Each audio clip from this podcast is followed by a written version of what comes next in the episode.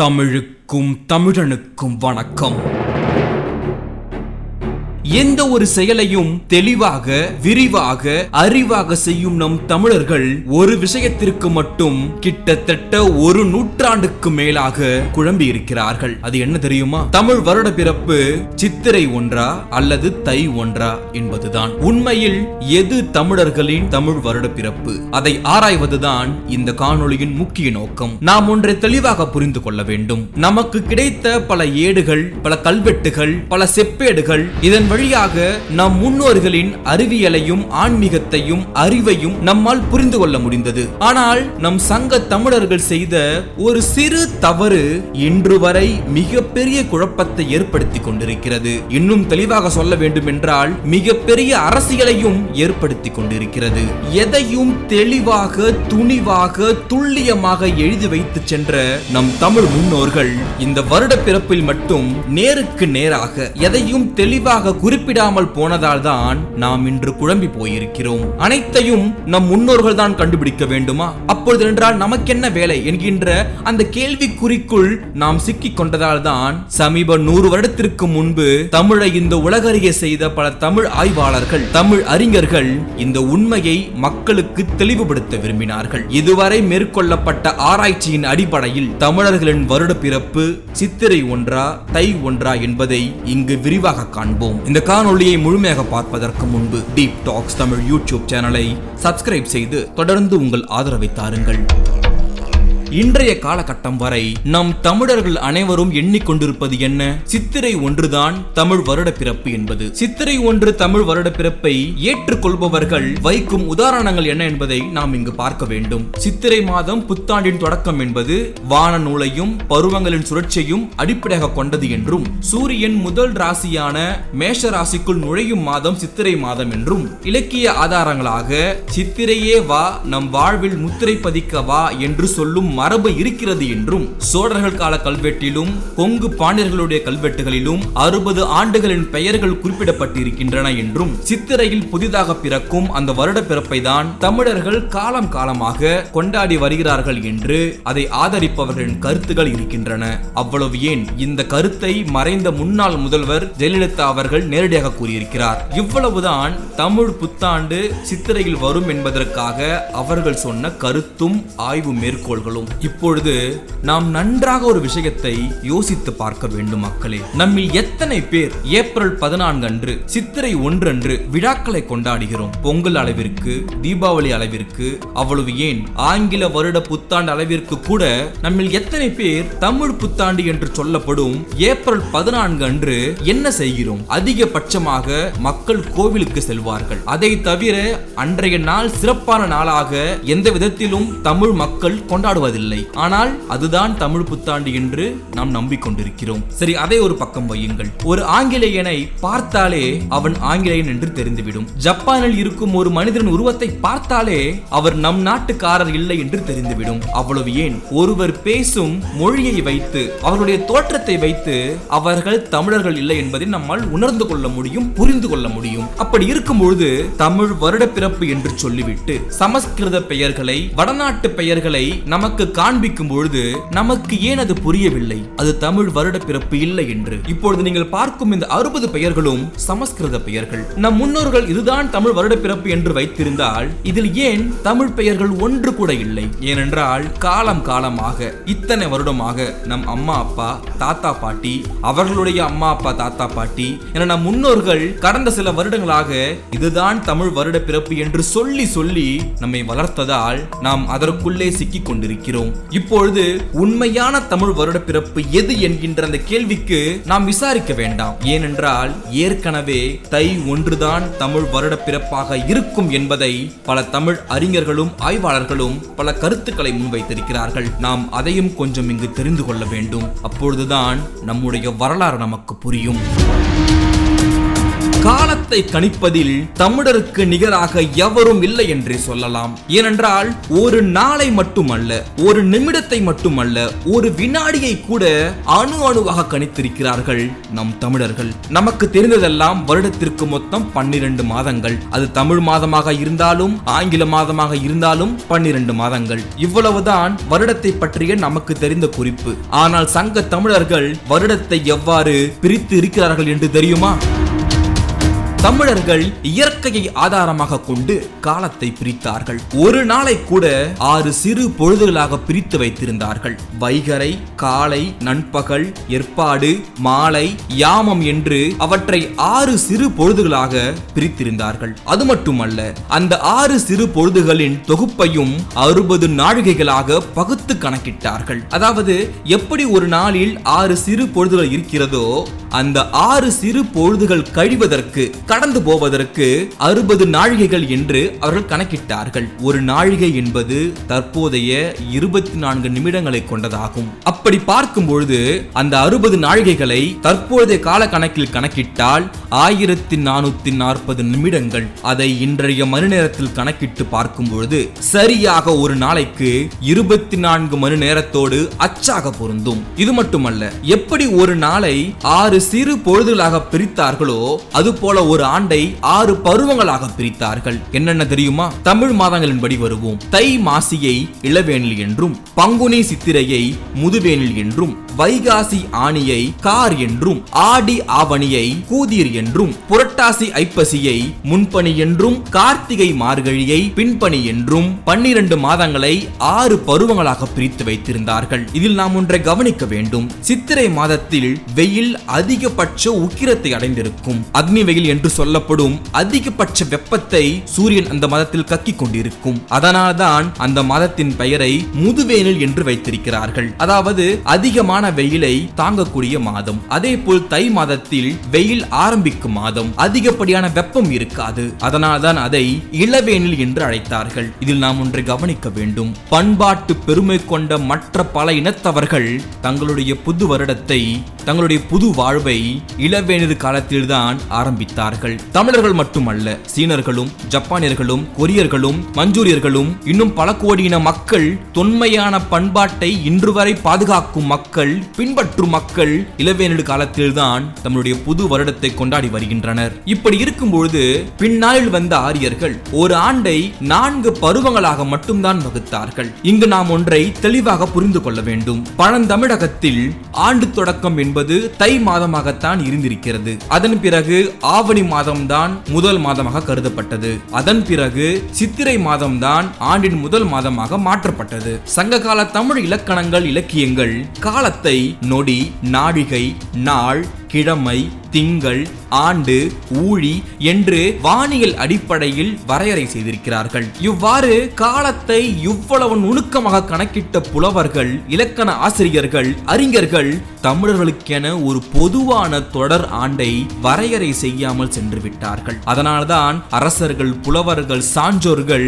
பிறப்பு ஆண்டு மறைவு ஆண்டு இவற்றை தொடர் ஆண்டோடு தொடர்புபடுத்தி வரலாற்றை பதிவு செய்ய முடியாமல் போய்விட்டது. நடுவில் வந்த ஆரியர்கள் அறுபது ஆண்டு பெயர்களை திரும்ப திரும்ப சொல்ல பண்டைய அரசர்களும் புலவர்களும் வேறு வழியின்றி அந்த ஆண்டை பயன்படுத்த ஆரம்பித்து விட்டார்கள். ஆனால் இது ஒரு மிகப்பெரிய குழப்பம் வரும் என்று அவர்கள் எண்ணவில்லை. இந்த அறுபது ஆண்டு பெயர்கள் ஒவ்வொரு அறுபது ஆண்டிற்கு பிறகும் மீண்டும் வந்து கொண்டே இருக்கும்.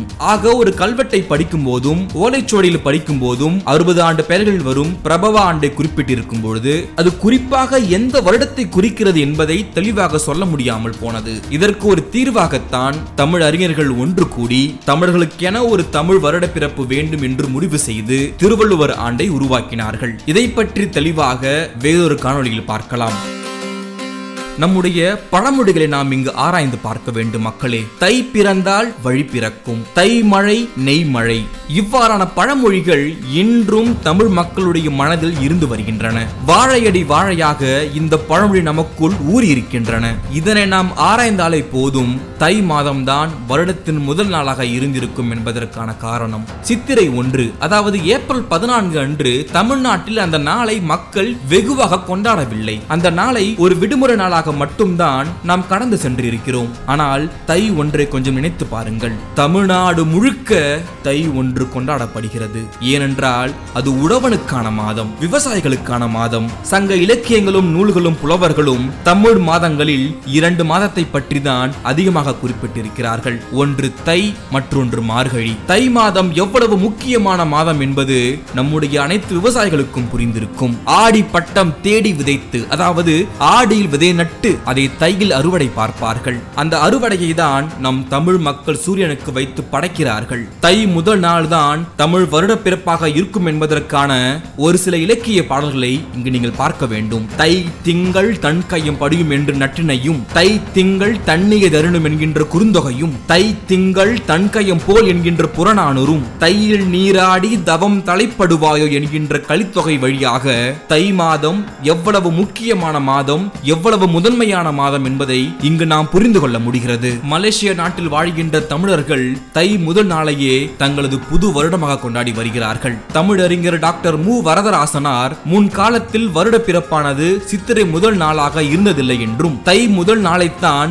வருட பிறப்பாக பெரியோர்கள் விழா எடுத்தார்கள் என்றும் தை முதல் நாள்தான் எல்லாருடைய வாழ்விலும் பல புதுமையை ஏற்படுத்துகிறது என்றும் புதிய பச்சரிசியை பொங்கி புதிய ஆடையை வாங்கி தெருவில் புது மண்சாலை போட்டு நகரமெங்கும் கிராமமெங்கும் திருவிழாக்களை நடத்துவார்கள் என்றும் அவர் குறிப்பிட்டிருக்கிறார். விஞ்ஞானி டாக்டர் வா. மாசிலாமணி என்பவர் தை முதல் நாளே தமிழ் புத்தாண்டு என்ற தலைப்பில் ஒரு நீண்டதொரு கட்டுரை எழுதியிருக்கிறார். அதில் அவர் ஆயிரம் ஆண்டுகளுக்கு முன்பு நம் நாட்டில் கிராமத்து வானியல் முறைப்படி பார்த்தாலும் தை திங்கள் மாதம்தான் எல்லா வகையான புத்துணர்ச்சியை தருகிறது என்றும் அந்த கால கணக்கீடு சரியாக இருக்கிறது என்றும் அதனால்தான் மார்கழி மாதத்தின் கடைசி நாளை பழையனவும் சோம்பலும் கழிய வேண்டும் என்பதற்காகத்தான் அதை போகியாக கொண்டாடி இருக்கிறார்கள் என்று அவர் தெளிவாக குறிப்பிடுகிறார். எப்படி இன்று நாம் டிசம்பர் முப்பத்தி ஒன்று அன்று நம் அனைத்து பிரச்சனையும் போக வேண்டும் ஜனவரி ஒன்று புத்தாண்டு சிறப்பாக இருக்க வேண்டும் என்று எண்ணுகிறோமோ அதுபோல் துன்பங்கள் போக வேண்டும் பழமை போக வேண்டும் சோம்பல் கழிய வேண்டும் என்றெல்லாம் குறிப்பிட்டு அந்நாளை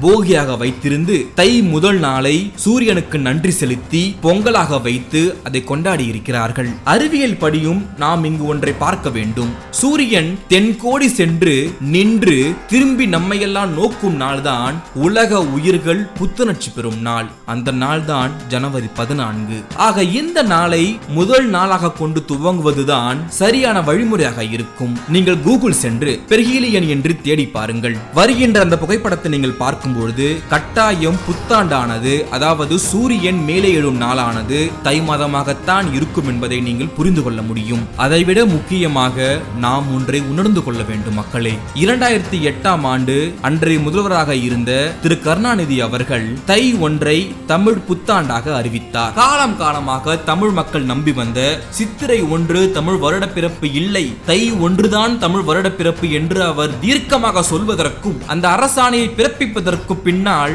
அவர் எவ்வாறு உழைத்திருக்க வேண்டும்? எவ்வாறு ஆராய்ச்சி செய்திருக்க வேண்டும்? நாளை எந்த ஒரு மனிதர் வந்து கேள்வி கேட்டாலும் அதற்கான ஆதாரத்தை ஒரு முதலமைச்சராக ஒரு தமிழனாக ஒரு கலைஞராக அவர் அதை வெளிப்படுத்த வேண்டும். ஆக இவ்வளவு குறிப்புகள் இவ்வளவு இலக்கிய பாடல்கள் சங்ககால நூல்கள் இதையெல்லாம் தவிர மறைமலை அடிகளார் தேவநாய பாவனார் பெருஞ்சித்திரனார் பேராசிரியர் கா. நமச்சிவாயர் இ. மு. சுப்பிரமணியனார் மு. வரதராசனார் இறைக்குருவனார் வா. வேம்பையனார் பேராசிரியர் தமிழண்ணல் வெங்காளூர் குணா கதிர் தமிழ்வாணனார் சின்னப்பத்தமிழர் திருவிக்கா பாரதிதாசன் பாரதிதாசனார் கா. சுப்பிரமணியனார் விசுவநாதர் வேங்கடசாமியார் சோமசுந்தர பாரதியார் என பல புலவர் குழுக்கள் தமிழறிஞர்கள் என ஐநூறுக்கும் அதிகமான தமிழ் அறிஞர்கள் ஒன்று கூடி விவாதித்து ஆரியர்களின் திணிப்பான சித்திரை வருட பிறப்பை விடுவித்து தை ஒன்றை தமிழாண்டின் துவக்கம் என்பதை அவர்கள் முடிவு செய்து அறிவித்ததால் தான் கலைஞர் அவர்கள் தை ஒன்றை தமிழ் வருட பிறப்பாக அறிவித்தார். இந்த விஷயம் அரசியலுக்கு அப்பாற்பட்டது. அரசியல் காரணங்களுக்காக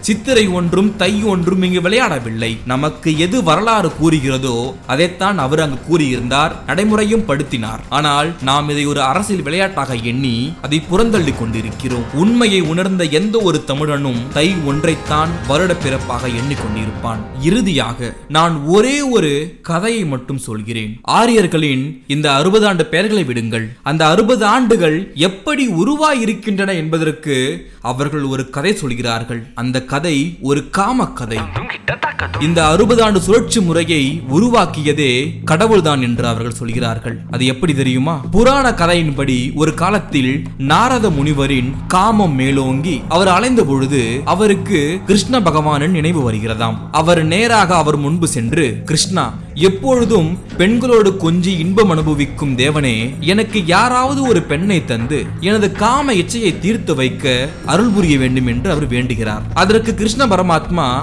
நாரதரே எந்த ஒரு பெண்ணின் மனதில் நான் இல்லையோ அந்த பெண்ணை நீயே அனுபவித்துக் கொள் என்று அவர் ஆறுதல் மொழி கூறினாராம். உடனே நாரதர் ஒவ்வொரு வீடு வீடாக சென்று பார்க்கிறாராம். அனைத்து பெண்கள் மனதிலும் கிருஷ்ணர் மட்டுமே இருக்கிறாராம். இதனால் ஏமாற்றமும் ஏக்கமும் அடைந்த அந்த நாரதர் தனது மானம் வெட்கத்தை எல்லாத்தையும் விட்டுவிட்டு கிருஷ்ணா எல்லா பெண்கள் மனதிலும் நீங்கள் தான் இருக்கிறீர்கள். என்னை ஏன் இப்படி சோதிக்கிறீர்கள்? எனக்கு அருள் புரியுங்கள் என்று கூற அதற்கு பரிதாபப்பட்ட கிருஷ்ணனும் நாரதரை ஒரு பெண்ணாக்கி அவரோடு கலந்து அறுபது குழந்தைகளை பெற்றாராம் அந்த அறுபது குழந்தைகள் தான் இன்று பிரபவ முதல் அச்சய வரையிலான அறுபது ஆண்டுகள். இதுதான் இந்த அறுபது ஆண்டு பெயர்களுக்கான காரணமும் அந்த அறுபது ஆண்டுகள் உருவான விதமும். இதில் ஒன்று கூட தமிழ் பெயர் அல்ல.